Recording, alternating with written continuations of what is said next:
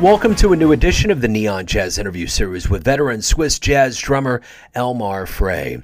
From his base in Switzerland, he talked about his new 2023 CD, Seven Colors, and his life in music. With 13 records as a band leader and over 30 as a sideman, and performances alongside the likes of Benny Golson, Kurt Rosenwinkel, Barry Harris, Greg Osby, and others under his belt, Seven Colors expands on his 2005 sextet release, News from the Past, adding another brass voice for a fuller and more colorful sound. He's got a great story. Enjoy this interview. Oh, now I have you. okay. Hey, it's nice to meet you. Thank you for taking a minute out today. Yeah, likewise. Thanks for inviting me. You bet. So before we get into seven colors, I want to know the last three and a half years living through COVID was quite a thing. How did you survive it and how has it changed you?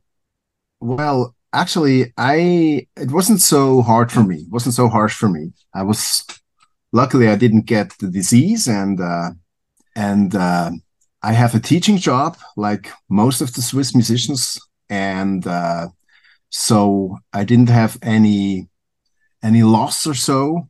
And also the government, they really looked after us. And actually in Switzerland, I think we just had two lockdowns of about three or four months where everything was shut down, like the jazz clubs and uh, the schools. And besides that, actually the jazz clubs, they were open the, the the big events like let's say over 300 or 400 uh, people listeners they actually were shut down for a, for a longer period but the jazz clubs they were flying under the radar like a friend of mine used to say. So uh, we were lucky. We had a lot of gigs and some clubs they didn't open but most of them they had the normal program. And so i was i was playing like hell in between the lockdowns here. Okay, so how does it feel to have an album out now with everything is kind of opened up? We're in a new era. How does it feel? Great, and I I've been planning that album for a long time. Yeah, the so music on. About... Oh no, yeah? go ahead. I was just wondering how you put it together. How did you artistically put this album together? Okay, actually, I used to have a sextet with three horns and rhythm section, which I wrote for, let's say, about 20, 15 years ago and then that's that was put on ice because I founded a family. I had kids for little kids for a certain amount of time. I didn't have time to write. I didn't have time to organize. I kept on playing as a sideman, but I didn't have an own band. And now that I have time again, it was time to uh, reanimate this. And uh, then I made a septet out of the sextet, which is this septet called Seven Colors now, and uh, yeah, I'm happy. So to have an own band again. Yeah, for sure. So, what are you hoping the listener gets from this album? That's hard to say. I hope he has fun. He likes the music, and uh, we're actually trying to not be too over educated and over intellectual. It's hard bop based music with four horns, swinging, grooving, and uh, a lot of improvisation. Actually, it's it should be fun to listen to. Yeah. So you've been at this for a while. You got 13 plus albums, 30 as a sideman. Yeah. How did this journey begin for you? How did you get into the music and the jazz specifically? Okay, I came to jazz relatively late. I started as a drummer. I, I learned marching drums when I was like 14, 15, 16. And then I bought my first jazz album when I was 18 years old, which is maybe in Europe a normal thing to get in touch with jazz so late. So, uh, and from then on, it was like I, I fell in love immediately with this kind of music. And funny is that I started off with Dixieland that attracted me first. And then I went through the whole um, history of jazz, I discovered swing, the big bands, Ellington Basie. Then I discovered bebop, and then I discovered all the modern styles. So, yeah, and here I am. I yeah, yeah. So, what was the first live jazz show you saw that really blew you away? Oh, that I couldn't remember.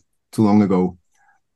Or what was an important one? Well, well, I mean, I listened to uh, I listened to the Swiss guys who played hard bop. I remember there were some American musicians hanging around in Switzerland. I remember, for example, one gig with uh, Jimmy Woode, the bass player, who used to live in Switzerland or near Switzerland in Germany, and he played a lot with Swiss musicians. And um, I went to the to the Widder Bar. This was like uh, the most famous Swiss jazz club because a lot of American uh, jazz musicians used to play there. I saw there Sweets Edison, Davis, Cedar Walton, guys like that when I was around 20 years old. That really, I, I won't forget that. I'll never forget these gigs. It's really had a great influence and a great impression on me. And that's the beauty of jazz is that it's this big circle of teaching and learning. What have you learned from, you know, legends and and older musicians that you teach younger musicians that you get around?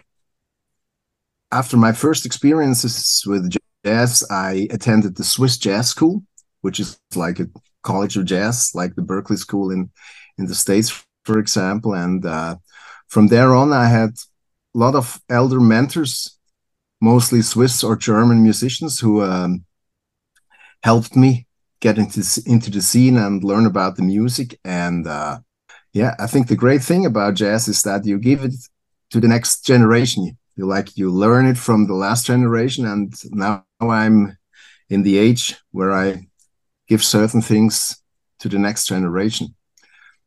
And I mean, what what it is exactly, like a hundred things. Yeah. So, what do you like the best about being a professional musician?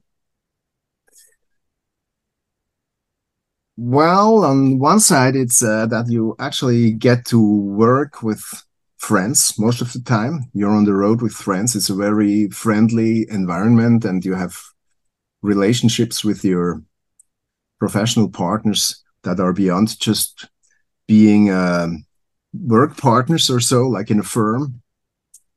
And on the other side, I think it's the challenge to always uh, try to get better on your instrument and keep the spirit alive with practicing and learning. It's a learning process until the end, and that's the great thing about it. It never stops. For sure. So let me ask you this: Why do you love jazz? Why do you love jazz? Because I mean, first of all, I was attracted by the sound.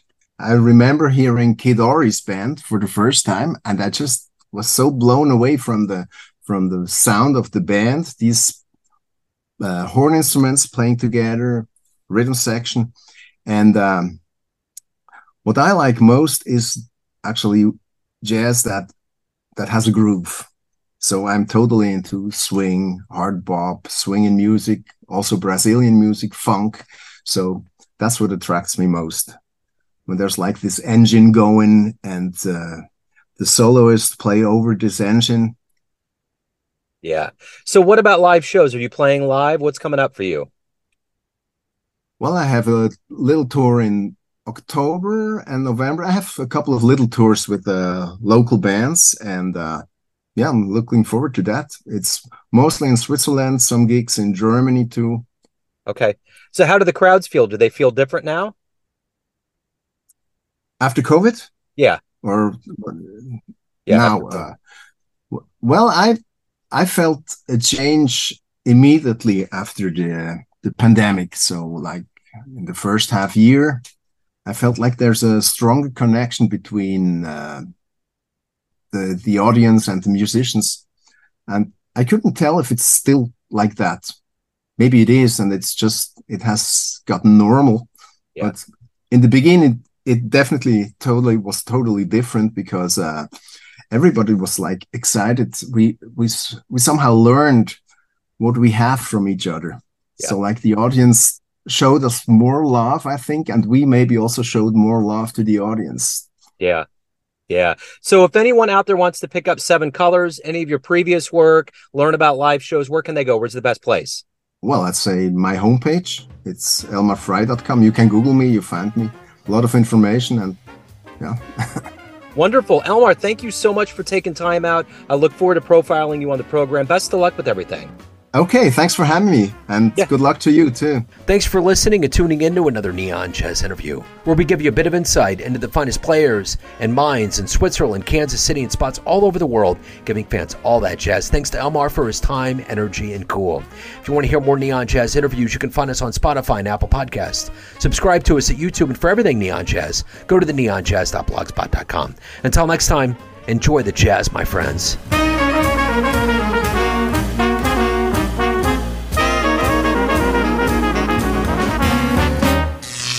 Neon Jazz.